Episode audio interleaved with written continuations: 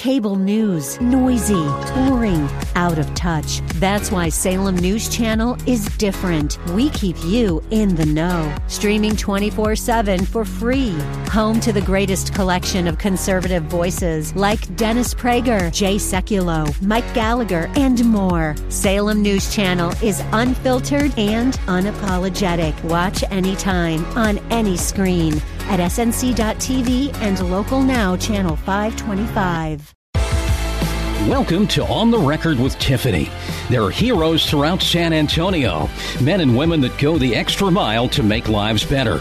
During the next hour, you'll be inspired as we introduce you to these unsung heroes. And now, here's your host, Tiffany Jones Smith. And welcome to On the Record with Tiffany and Kevin on 9:30 a.m. The Answer, your home of conservative talk radio station, where ADOS, the American descendants of enslaved people, are giving you their, giving you our opinion on the common issues of the day from a B1 perspective.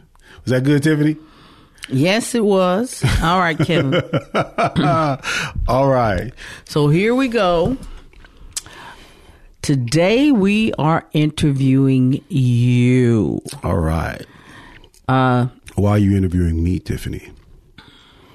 because you asked me to. no. I'm interviewing you because I think it's important for our our viewers to know who we are, who each one of us is. So they know me. Uh, so now it's it's time for them to get to know you. So Kevin Smith, I need you to explain your use of the because you harp on constantly, constantly, constantly harp on ADOS, American descendants of enslaved people. Yeah, I do. Because uh, as conservative, What does that mean? Yeah. What does it mean, and why do you consistently use that term? so let me. So uh, here, conservatives generally are reactionary, right? And that just drives me bonkers, right? And so we have people coming out using terms in uh, that that sometimes don't describe uh, describe us at all, right? Like I just ran across this term called BIPOC, and I didn't agree with it. So I was like, then because identity is important. Wait a minute. What don't you agree with with BIPOC? What is BIPOC? Uh, black.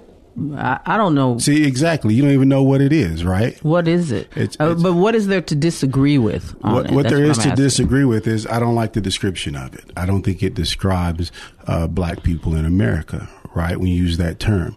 And people want a sense of identity. So I always say my identity is an American. I am the descendant of an American, I'm, I'm an American descendant of enslaved people in this country. That is true. We are the American Mm-hmm. that's- that's descendants our identity. of enslaved people in America. It seems like So I use that. everybody's changing. I, it, identity seems nebulous these Yeah, days. Yeah, so it's nebulous, but I don't want mine isn't nebulous. And I know people who agree with me. They may not agree with my description of it using the term ADOS, A D O E S, right? American descendants of enslaved people. Right? And I Mm-hmm. often often say enslaved Africans. I'm the descendant of an enslaved African. Well, I think A- ADOS is American des- descendants of the enslaved. The "the" is not in the. Yeah, but but in that- the descriptor, But that's but- important because people are reactionary and they need to. Conservatives are extremely reactionary, and I want to own the term. I want to own my description of the of the identity, and that's I am um, I'm an American descendant of the enslaved Africans uh, of the past. That's what that means. Well, right?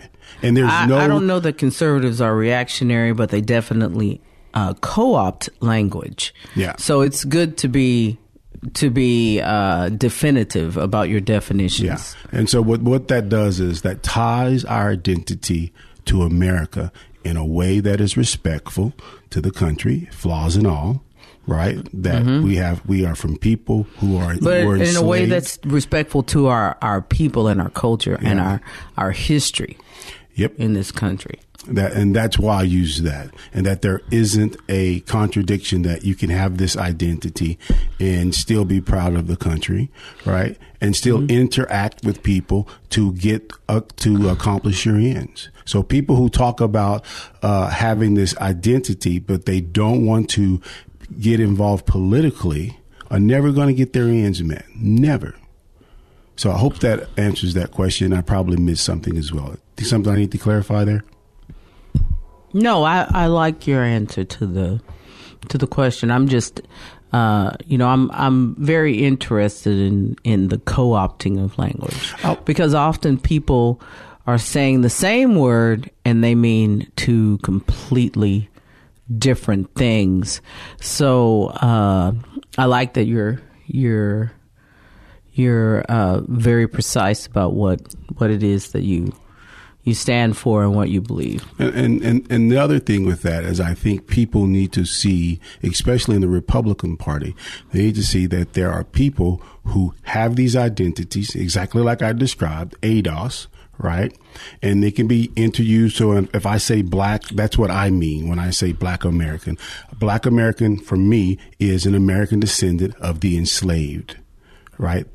Aka used to be freedman is what the term was used right after the civil war.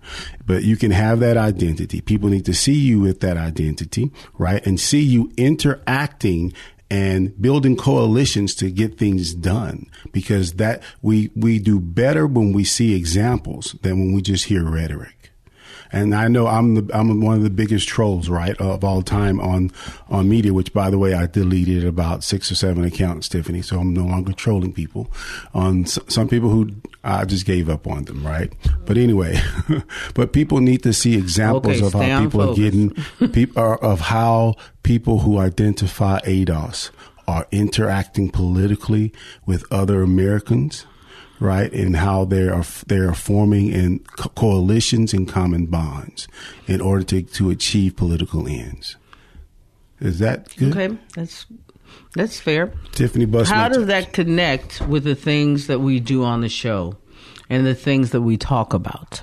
for me that connects is that oftentimes when people talk about social justice and you and uh, and when oftentimes people talk about social justice, right? It's justice. People want access to things that that they're entitled, or not even entitled to. People want the ability to access certain things, right? Be that job. People just want equality. Yeah, they, want, wanna- equality. They, they want the law to mean what it says and say what it means. Yes. So if if I want to, if the law says that I can walk down the street on the left side and hop on one leg, I want to be able to do that. It shouldn't be that only white people can do that, or only Asian people can do that, or only white slash Asian slash whatever can do that. Yeah, but what but for me what that means oftentimes is that it is the what I see is that there's been this change to what are the requirements like you described and let me meet the requirements, right? Let me find out what does it take to be successful in America and let me achieve that. But now there's oftentimes people want to we make know us what victims. It, we know what it takes to be successful in America. The problem is, is that the goalpost is often moved. The problem is, is that what we have defined and said, okay, you have to meet this set of criteria, or do this set of activities. and then as soon as we do that set of activities, as soon as we achieve those things, oh no, we got we've we've added something else on here Yeah. that you need. You're going to mm-hmm. have to do. Yeah. And so Or we we've taken that away. No, we're not we're not doing that anymore. and so we address that and so you and and our and our, That's the problem. and our belief is that you have to be in those in those spaces of power where you can address that you have to Mm-hmm. be in those spaces of power where you can make people aware of and you have to be you have to have enough of a backbone not to back down from it to point out exactly what is wrong Mm-hmm. and uh, be willing to lean into the headwinds of uh, of dissent Mm-hmm. when you do that. And the other thing i believe that the way you come in is the way you're going to be accepted. Mm-hmm. if you are a tap dancing fool that's that's going to be the expectation. And if you are heaven raisers as we are that's going to be the expectation. Because what happens with that when you are when you represent your group is that it actually makes everyone else better. Other other people get the benefit from that you know people who have different identities get who have different american identities get the benefit from that right so that's what that's always been my experience is Well, uh, and it's a very bib- it's a biblically based ex- uh, truth, which is when uh, you know when you help the least of these, everybody else is going to be helped. When Yeah. when you go to the the group that is is uh, the downtrodden group, and you elevate them, everyone else will be elevated. Yeah, and then also I like to carry on, uh, and I, I didn't realize I was doing this. There's a tradition in uh, in in ADOS community in the ADOS community, right? Which is uh, is to those of you who are who have done better, you're supposed to reach back down and either directly help those who have not, family members who have not, or make the system to where they can achieve the same success. You don't want to be the only one, and there's Yeah. a strong tradition of that in uh, in the in the ADOS community, right? Beginning as early as the 17, 16 and 1700s, you have that, especially through our institutions, uh, the uh, AME, We have record of it. As Yeah, early there's- there's the documented I'm record sure it, of it. it existed before that. where there were where there were free free black people at that time who mm. felt who who had to all, who had to advocate for slaves in in the southern parts of the U.S. and and those individuals were a, were advocating for abolition for abolition, right? They were black people who were who were building coalitions with non-black people to end slavery in America. And that's why if you get a chance, read a book by a gentleman named Eric Foner, right, called Freeland Free Soil, very inspirational book. And it, sh- it talks about that, how there were all kind of reasons why uh, slavery couldn't have ended, shouldn't have ended, right? They're economic. They built out religious reasons, genetic reasons, just BS after every BS. every possible uh, obstacle and our people, right? was thrown in, in, in the pathway of the people that were trying to Yeah, change. and our people were building. Our people who were free in the North were building coalitions Mm-hmm. and making arguments and and uh, to end slavery. They were building coalitions with other non-whites to achieve it. And I think when you see that, that gives people hope. It gives me hope when I see things. Right. And that's the reason I throw that term out and I believe and use that term because I say we're ADOS with a B1 perspective. Right. And history really helps you to uh, see where we can go in the future. It's very important to know the history of a people and to know the history of any sort of uh, concept. You know, for example, the concept of slavery, the actual practice of slavery. It's it's important to know the history of that. It's important to understand it because when you do, then you don't repeat the same thing. And you can also understand the mentality and the the um, the systems that were in place that helped this beyond just just the rudimentary on its face system, but what was it in the ethos and in the the uh, the people of the day and the Yeah, what was the interactions of the day The that system. caused this The that caused this to to uh, be perpetuated. Okay. Hey, right now, and you have been listening to On the Rec, the first segment of On the Record with Tiffany and Kevin on 9:30 a.m. home of conservative radio. We are doing a special campaign at Texas Kidney Foundation to get your kidneys checked. It is called Silent but Deadly because kidney disease is a silent but deadly killer. And we need you to go to our website, silentbutdeadly.org, take a 12 question test, and we will send you a kit to your house. Get your kidneys checked at silentbutdeadly.org.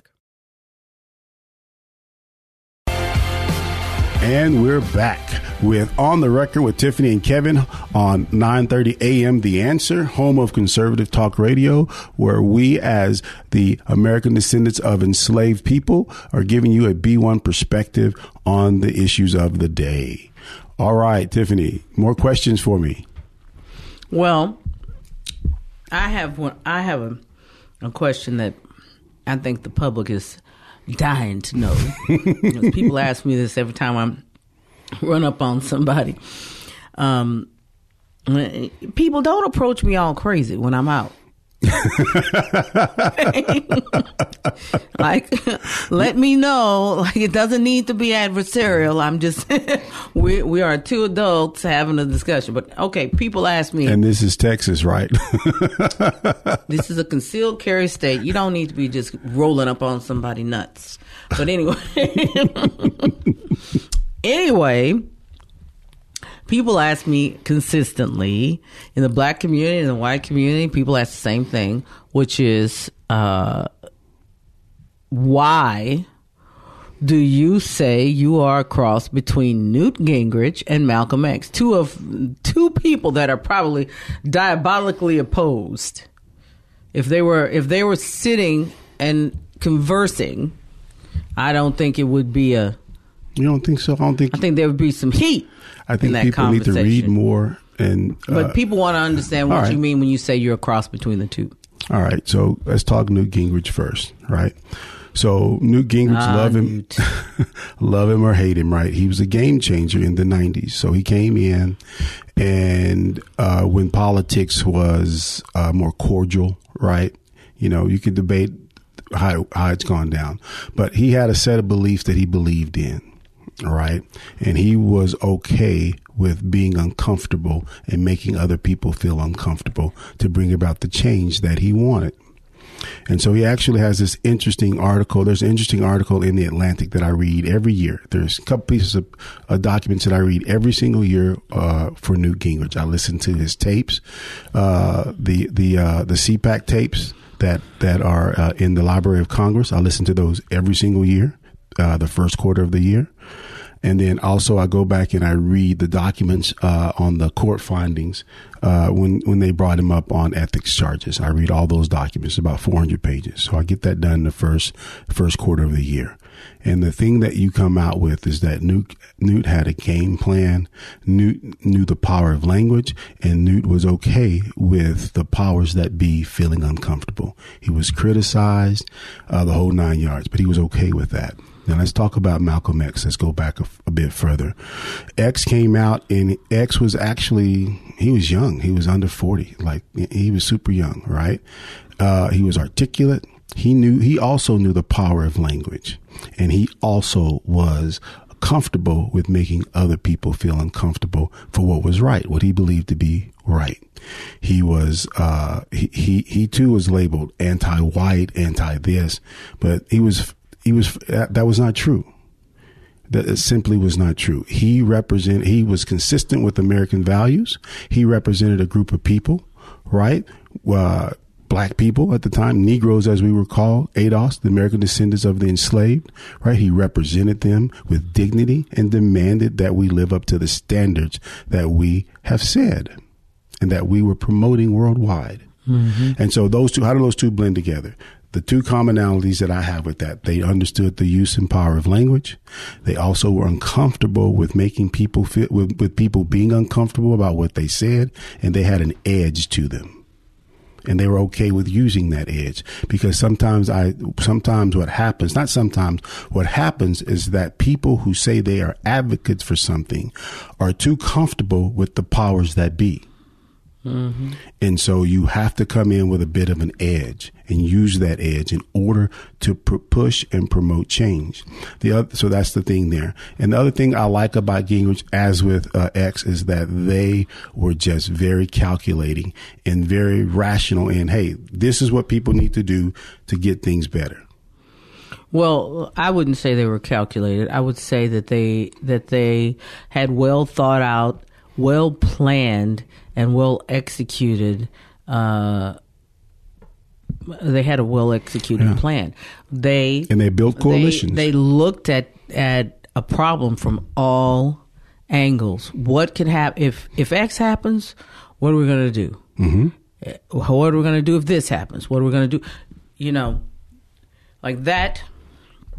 I like about uh, the civil rights leaders uh, in the '60s. And the other thing that I like about Gingrich, uh, and, and you- see this more in Gingrich because Gingrich has more writings and he, he appears more, is the use of history, right? Where people go, oh no, we, we want pe- people have this it has have this image that there was this magical time in America where people just were got along with one another and just love one another. I'm sick of hearing this term. We're more divided than we ever have been. No, that's not We've true. always been divided. We've always been divided. And Gingrich was the first person that I know of who points that out. Right? Why, why do you think when you see when you see blackface, right? When you see people in blackface, who do you th- from the 1800s when that You stuff see those photos? Is those what photos and those pamphlets that came out. Who do you think?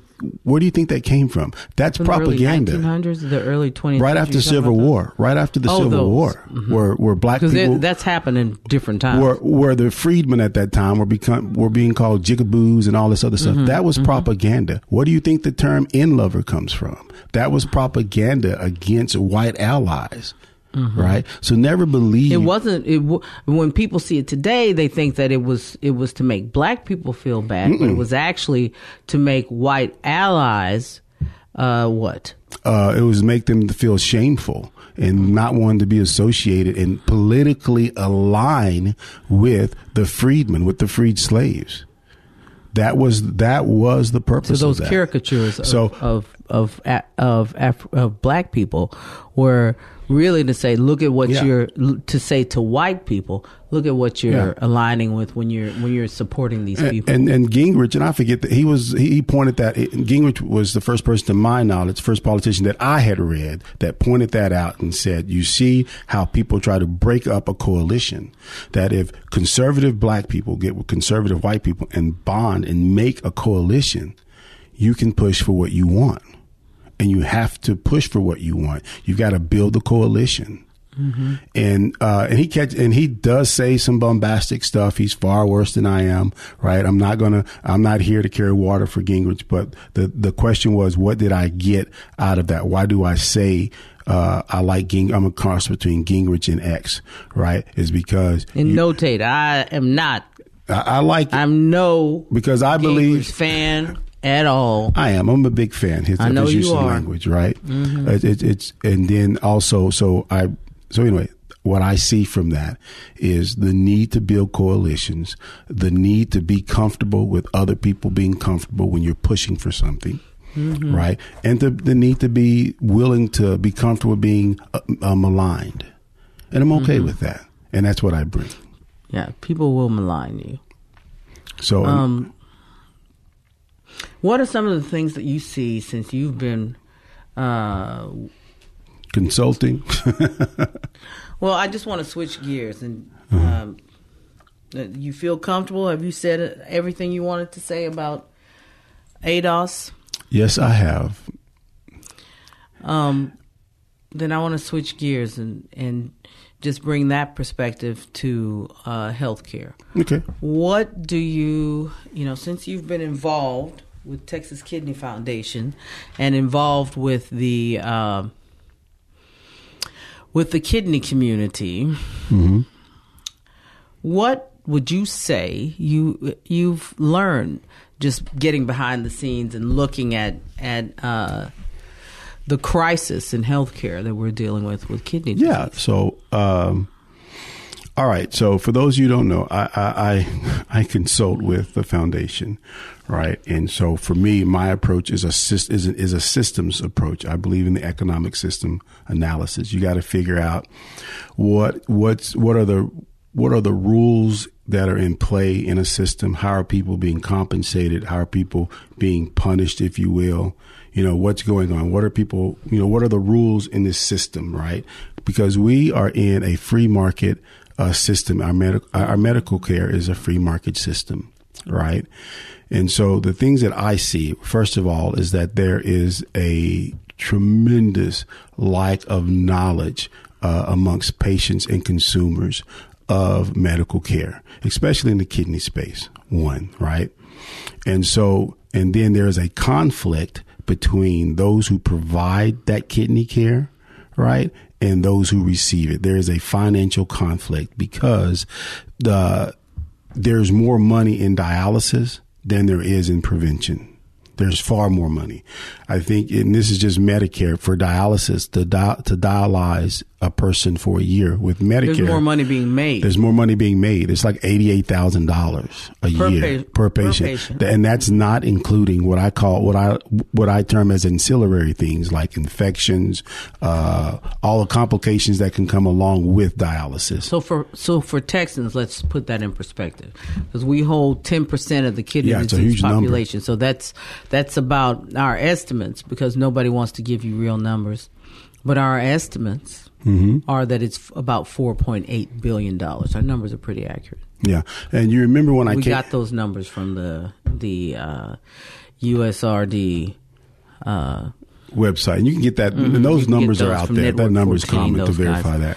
uh, but but It's a huge four number. point eight billion with Yeah. a B every year, just on in stage But you- disease on the, that eighty eight thousand dollar population. That's fifty four thousand people here in Texas. So we're going to wrap this part of the segment up, but I'm going to leave you with this idea, right? So if you have something like that go, going on, it's easy to get into a conspiracy theory mindset. It's very easy to do that. But uh, what you'll find on the, what we're going to talk about the next section is what does the research say? What do the scientists and the nephrologists who research this, what do they say? That's what we're going to cover next on the third segment of On the Record with Tiffany and Kevin. So once again, been listening to On the Record with Tiffany and Kevin on 9:30 a.m. home of conservative radio, where ADOS, American descendants of enslaved people, are giving you their perspective from a B1 view.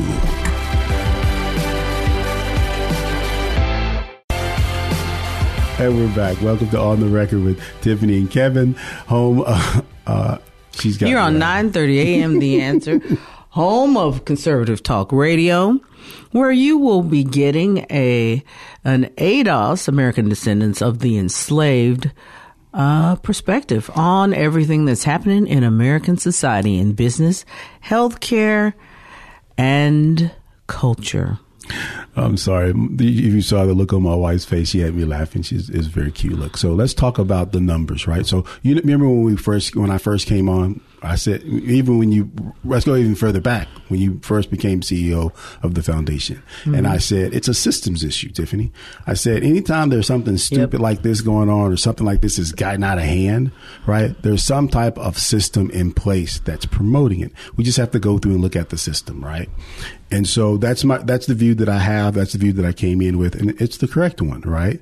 And so uh, just in these You last, notice that Kevin is always right? I am most of the time. If you talk to Kevin, he's Yeah. always right, and so I according to him. so I had these beliefs. Let's ignore that. I had these beliefs that uh, that hey, let's go look at how people come into the system of care, right? So what you'll find is that there in in in the field, I mean, in, in, in medical practice, there are things called guidelines, right?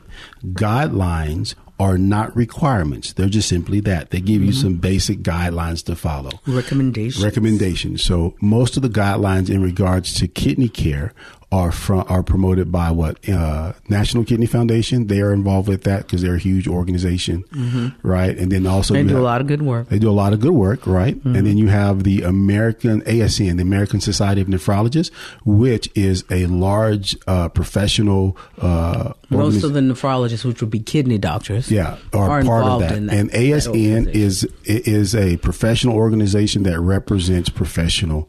Uh, That represents doctors. they represent the doctors, right? And you have some couple Kidney of doctors. So those guys, Are, there are other people that are in it, but it's it's mainly for doctors. and there's a lot of research going into coming up with those guidelines. These are best practices, right? Mm-hmm. It's where smart people get together and come up with some really good ideas, and we benefit from that a lot.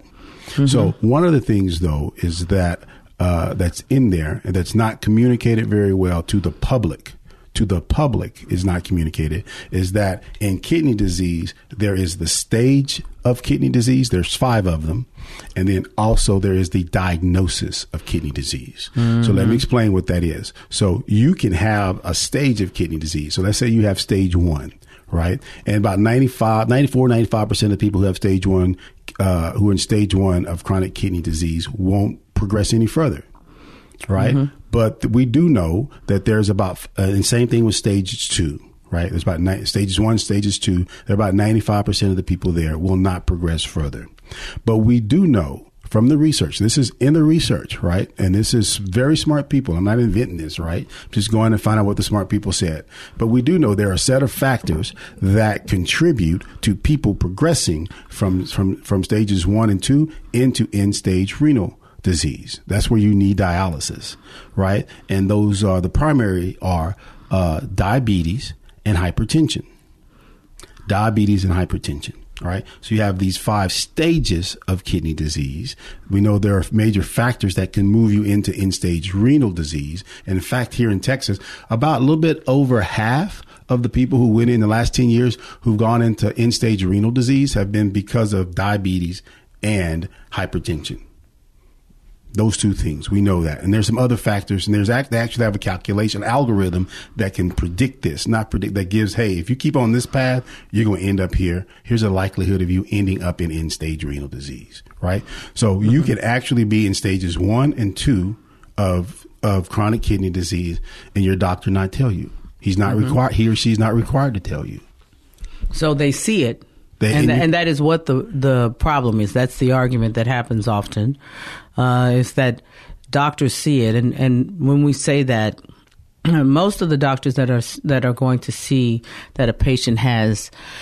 Uh, some stage of kidney disease, it's it's going to be your primary care physician. Mm-hmm. So they see it, but there is no requirement mm-hmm there is no suggestion. The suggestion is that they tell the patient at stage at some somewhere in stage three. The reality is that they don't tell the patient until somewhere in stage four. So that suggestion means that when people see it, when medical professionals see that you're in uh, stage one or stage two of kidney disease, they don't say anything. Yeah, or if they, they do say they something, say it's sort of like in passing. That's generally from the phone calls we get here at the foundation. They kind of mention it in passing, or they don't mention it at all. Or they don't mention we it. get a all. lot of calls from they don't mention it mm-hmm. at all. The data says they don't mention it at all. That's true. Okay, and so you have that. So can you imagine if that was cancer?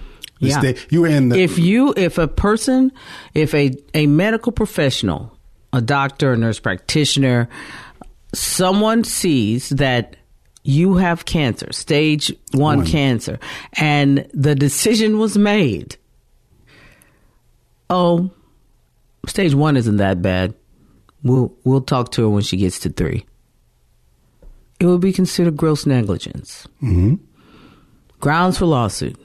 Mm-hmm. Yet it happens every day in kidney disease. But yet, what's fun, not funny, but what's, I don't know the word. I use the word funny, but uh, it, but it, what is horrible about the whole situation? Yeah, horrible. when I tell people this, when I when I tell different people think that you're you're like, just making that up. You, you, and then when you send them the KDIGO report, uh-huh. you tell them, go to chapter. There four, they are, right there. There it is. It's Here right go. There. This is what this is so, our, what we promote. You do. And so, mm-hmm. and what, what's but the thing with this is that people have known that there's a correlation between high uh, high blood pressure and diabetes and end stage renal disease. We have known. They've known mm-hmm. since 2002, and it's in the it, it is in the academic. They've known record. for at least two decades. But what the but and this is what you'll see too with with a bunch of smart nerdy people is that they want it to be definite. They want to know there's a definite cause without doubt, right? Well, thanks to people who've also seen this. We aren't the only people who have seen this. We're the only people I feel that at a local level are bringing it to everyday people, right, and calling it out. And we're going to be doing more of that this year, right? Mm-hmm. But in last year, in 2022, there was a there was a, a change in how they uh, screen for chronic kidney disease. They still use the EGFR, right? And they remove there was an extreme the race coefficient, the race coefficient, right, out of that. When the race coefficient simply said that black people have more muscle mass on average than white than non-black people, and that they that their EGFR should be different. It singles out only black people. And and the reason that's important is that black people were going to be far less likely to get it put them at a disadvantage when it came to transplants, right? And they based this on uh, muscle mass. But the thing that I didn't see in any of that is that no one told you the statistical significance of that difference. One, two, no one told you how they went about selecting the individuals. If you select uh, my neighbor versus me, I actually lift a little bit more weights than he does. He's a little bit older than I am, right? I'm going to have more muscle mass than him. Period. Mm-hmm. Right, but that they but they don't tell you they didn't tell the statistical significance of that. It really so you have multiple factors you have that all these factors going on here that are right? basic trash. Yeah. here. And so you have the stages of kidney disease, one through five. If you're in stages one and two, uh, No, they, They're not nobody's required to tell you, They're not required to tell you And until on three. average- it's not a requirement. It's not even a requirement at three. It is a recommendation. recommendation. Right. Mm-hmm. And then on, on average, most people end up, or most people are, are referred to a specialist. No, I'm sorry. It's not a recommendation. It's a suggestion. Remember, they were very Yeah. definitive in Yeah. the language. It is not a recommendation. It is a It is a suggestion. suggestion. And we can talk about the whys of that. But, but most people find out they're in chronic kidney disease in stage four. Remember, when when you're dealing with medical professionals, the smokescreen is always language. Yeah, and- it's always in the wording. Yeah. suggestions and recommendations. Those things. There, the lack of transparency that exists. Uh, there are several things that that for for us uh, became really relevant and. Um, really evident as the as we had our consultation going on with you.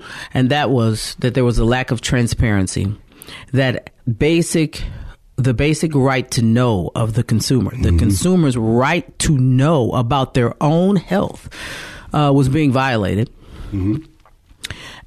And and uh, language was being co-opted and used in a manner that meant one thing to the person who is listening, the layperson, mm-hmm. and another thing to the medical Yeah. And, and also the manner in which they communicate. The, let's back up. The, the responsibility then shifts back onto the patient to know and understand what the uh, what the lab work means, what the metrics are. I mean, they put all the responsibility back on. Literally place all the onus on So think patient. about that for a minute, right? So you come into an organization, you've got your, uh, you've had a car wreck, you've wrecked your body, right? We can talk about the responsibility of that later, but Your body has been damaged. damage. You didn't wreck it. and you you don't know all. You don't know what Mm-hmm. EGFR is. You don't know what albumin is. You don't know all this language. The kidney is extremely complicated. Estimated glomerular filtration rate. And- is that c- routinely com- talked about around your dinner table? Most let- people don't know what that you, is. As a consultant, getting it, trying to understand that, it took me at least six months just to understand that aspect of it. albumin creatinine ratio test and i have i have literally sat and listened to people who quote unquote are patient advocates patient advocates saying these people need to know what their their uh ACRs are. Okay. These people need to know what if they actually cared about their health, they'd know what ACR is. Most people don't don't even know where to begin to find out what's going on with their kidneys. Well, let's come back on this because this segment is up, right? So you've been listening to On the Record with Tiffany and Kevin, and we're going to continue this conversation into the fourth segment. about the trash talk of medicine. Check us out at On the Record with Tiffany on YouTube. And all you have to do is look up On the Record with Tiffany, and you will get to listen to us talk about freedom, opportunity, growth, and progress. If you like what we're talking about, or if you don't, check us out on YouTube, On the Record with Tiffany, and listen to what we have to say. Because we can guarantee you we're going to spark some debate at your house just like at ours. All right, so this next segment. So continue with the conversation, Tiffany. Well, it's it's that. I mean, it's infuriating to sit mm-hmm. And look people in the face as they call themselves heroes and act like anything but. Okay, so let's talk about that, right? So this is this is where my Gingrich Malcolm X mindset comes into this, and this was a hard pill to swallow. Oh yeah. Is that what I told Tiffany? And we look, and there are uh, there are there are a lot of really great organizations that have done a lot in terms of policy change Mm-hmm. uh, for kidney patients and patients in general. There's there there are a lot of good organizations. Yeah, AAKP. Yeah, they're doing a lot of good job. They're doing a really good job, Mm-hmm. right? But the issue is that they don't have an edge with the doctors. They don't Well, have an edge. the- the- what- Hold what- on, let me finish. They don't have an edge with the doctors nor the medical community. Oftentimes, what you see there is that the medical community will include patient, quote unquote, patient advocates, but then they shut them down. They pull that Mm-hmm. rank, they pull rank on them and basically say, Hey, we're the smart people. We know what's going on. They don't say that directly, but that's the attitude when you're in these rooms, right? We're the smart people. We know what's going on. This is too complicated for you We're doctors. You're not. and Mm-hmm. and these people get extremely upset when you challenge them. Because Oh, I've yes. been on the calls with them. These people being them. doctors. yeah. So you have Mm-hmm. these people who are uh, who are extremely smart, top in their class. They Don't call tests. me by my first name. You better call me Doctor Such and so. And when you tell me that, you're going to get blah. called by your first name Yeah. all the time because just terrible. But the reason I do that is to sh- is to even the playing field. It is a power move that they're doing, it, but I intentionally address them with their first names because it's to even the playing field. Because you can't. We say this all the time. You can't have the power of God and the responsibility of a four year old, Exactly. and then you can't expect me as a- Because you know what happens when you have the power of God and the responsibility of a four year old? You have a hundred and twenty billion dollar problem in the nation because the power of God exercised as a four year old lands a lot of people in healthcare crisis. So here's what we know. Here's what the data says. The data says there's a huge that the people who end up in end stage renal disease and who progress in, in uh, through the chronic through the stages of chronic kidney disease, they're diabetics and they have hypertension.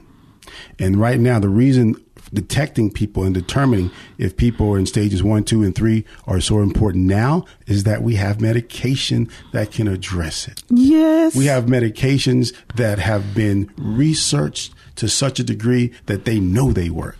Mm-hmm. Right. And so it feels like, it feels like the medical community is dragging their feet. Right now, I told you the statistic where it's like only 42% of the people who have, who have been diagnosed with diabetes have been tested with the new, have been tested for chronic kidney disease. By medical doctors, mm-hmm. only 42%. That's about 42, 43, depending on who you were. So, and then the same thing with hypertension. So we're not even talking about the issues with rare kidney diseases. Yep. We're not even talking about that. Well, right? and then let's talk about those drugs that have been out for quite some time now. but so here's the other thing though. There are new How drugs. many have written prescriptions? Oh, it's some extremely low number. Ninety-three percent of uh, the prescriptions in the United States were audited, and this was presented at ASN. Yep. This was presented at ASN this year in a in a uh, uh, by in a poster. It was presented at ASN, and uh, it was one point two six percent of the uh, prescriptions written for those life saving drugs were written by or life preserving drugs, quality of life preserving drugs, life save disease uh, mitigating drugs. 1.26% of them were written by nephrologists. Yeah. 1.26%. And six percent. And then the other thing, so if you're trying to stop a disease, how do you do that? and we know Hmm. that these new medications are, I always say follow the money. Mm-hmm. Right. And so one of the things that I, and part of my consulting process is I go and I look and I see what are the fund managers saying? The people who invest in Mm-hmm. these different medicines, who invest in dialysis. People in dialysis are unshaken. They're like, nope, we're going to continue. Really, Mm-hmm. the big deal is people are trying to push for at home dialysis versus center dialysis. But the money people are confident. Yeah, they're tap it's dancing. It's going to be unchanged. Why? Because they know the system. They know Yeah. how people are. Uh, how, how people are diagnosed. They understand stages versus diagnosis. And whenever I tell that to people, people look me in the face. They're like, "You're lying. There's no way that could be true." And then when I send them that KDIGO report, the guidelines. It's a huge document, right? But there it is. It says it. it says what it says. There it is. These Right. And these so- guys are telling you, Yeah. hey, this is what we're gonna do, and it's gonna be your fault in the end. And so, what's Mm-hmm. the answer to that, right? The answer is every person who has diabetes or hypertension should be screened yearly for chronic kidney disease. That's one. Two, and told the results. in a visual form, mm-hmm. not just simply verbal. They need to be mm-hmm. shown visually. Mm-hmm. This is the stage of kidney disease that you're in, and this is the functioning of your kidneys. When you see that on a picture, it's a big difference. And so, and so, one of my Communication is a is a big big problem Yeah. with all of this. Transparency, communication is it's how is is the information being communicated if it's being communicated at all? How is it being communicated? Yeah, it needs to be visual for people to see it visual, which is one of the recommendations that we are that the Kidney Foundation they're beefing up their website mm-hmm. where people are actually going to be able to get those pieces of information, come on, enter it into the enter it into on the website, and it'll tell them. Mm-hmm. And so that's that isn't there yet, but we- we'll have that. We're getting another- there. We'll have that in another. Let's weeks. let's let's talk about the, the Okay. big picture stuff and and right. veer away from the details. Okay, so then mm-hmm. you have that part of it there, right? And so there's a system in place in which people are not informed of the stage of kidney disease that they're in. There's a system in place that does not communicate in a way that the consumer, aka the patient, understands, but the onus is all back on them to understand it. And we know there is a correlation between uh, end stage renal disease, diabetes, and hypertension. We know that. We know that. I mean, the data shows that out. So, but at the same time, those people who ha- who have diabetes and in, those people who have diabetes and hypertension, only about I, I don't hold me. I think it's forty five or forty six percent of those people have even received a, uh, a a screening for kidney disease. And then the nerds, right? These researchers are debating on how frequent you should do it. It should be once a year. And then you should also at least once a year in the beginning, unless they figure out you, you're more, you have a more progressive form of it, then they need to increase it there. And you need to be told in plain everyday language what that means for your health and your body. And then also, if you qualify for these new life save, uh, life preserving medications, they need to be prescribed to you. Period. Mm-hmm. Period. Yeah, I mean, we literally can see major changes in the numbers Mm-hmm. uh, for people who are suffering from who don't have to go through end stage renal disease. You don't have to Mm-hmm. Yeah, go you don't have into to end end stage renal disease. You really don't. You really don't. According to the uh, uh, Medical Education Institute, eighty percent of of end stage renal disease could be prevented. Yeah, with medication and and and uh, adjustment of life uh, practices, and people want to do that. and medication. People want to do that, but what they get is a confusing message of, oh, you know, You're good. you're good, you're, You're you're, good normal until you're not good. yeah, you're normal. Until all of a sudden you're not good. yeah, we're just going to be doing. We're going to try to lose weight, and it's a very, uh, it's a very demeaning communication style that people end up with, right? And, I, and, you and and I can tell you on my my own part, I over the pandemic, as of recently, we've lost over seventy family and friends. But when we first started losing people, you know, at what point does your soul start to cry? yeah, and So- you're just in pain. So as I was as that was happening, I I picked up weight. What I experienced from from uh, one of my my medical professionals was you're just one of those people that's trying to pray through this stuff, and you're mm-hmm. picking up weight. And what you need to do is you need to lose weight, or you're going to blow out your kidneys. You already have this problem, and and I'm saying to him, no, I'm not. I'm not not taking my medicine. I was taking all of my medications, doing everything I was supposed to be doing. It was just the stress of the situation that was uh, causing my body to go crazy.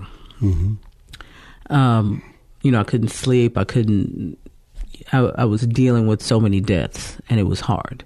and Uh, also, but there was no, but there was no, um, there was no emotional understanding of that, and the entire exchange was one of you, you know essentially you walk out of there feeling like you're trash. Like you didn't do, you, you're you're But doing that- everything wrong. But that's the system, though. The system is designed. And if and I'm a pretty confident person. People who know me know that. So for me to walk out of a space and experience that, what I walked out of there with was, you know what? We're going to change this for the people that are because uh, a a regular person who's going through this. Not that I consider myself above regular, but but I'm very confident. So Yeah, somebody that doesn't have have the level of of uh, of self love that I do is walking in there, uh, they're going to be destroyed by But the that. issue is, Tiffany, is that we have people who want to who want to be in a free market economy around medicine, but Mm-hmm. they want to hold a, a level of knowledge and information that they're not giving to the consumers. yeah, and, and, and So that's as a true. consumer of medical care, I have a right to know certain things in Mm-hmm. plain everyday language. I have a right to know that. And the issue is that people see this at the and national what I didn't level, say- but what they're but what they aren't doing is getting it down to the everyday. and what I didn't say is that at the same time, uh, while I was asking for numbers, I wasn't getting numbers. yes. I wasn't getting numbers. You have to, so I'm being my own advocate. I'm doing the same things that I'm telling patients to do, which is, hey, what's my estimated glomerular filtration rate? Mm-hmm. What's, uh, can, if can you do uh, an albumin creatinine ratio test on me? Tell me what the what the results are of the ACR. No, you're normal. You're good. You're good. And those were the the reactions I was getting. You're you're good. You're fine. You know, you're one of those paranoid people. You're just paranoid and emotional, Tiffany. So Why do you want to why do you want to know that number? You just par- all you're going to do is just drive yourself crazy. Really? It- Would would anyone would anyone make a statement like that in regards to cancer? Why would you want to know the stage of cancer that you're in?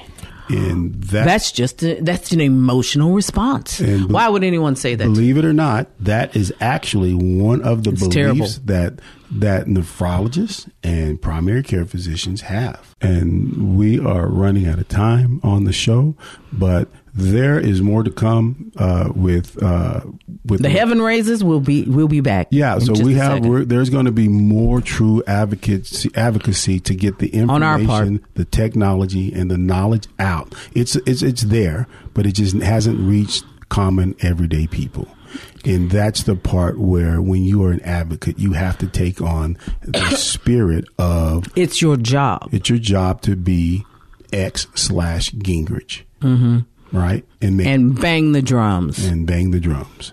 And you've been listening to 9:30 a.m. The Answer, home of conservative talk radio. Listening to Tiffany on the record with Tiffany and Kevin. You've been enjoying On the Record with Tiffany. We encourage you to share these stories with friends and family. You can listen to other shows by going to 930amtheanswer.com and join us next week for On the Record with Tiffany on 930 AM The Answer.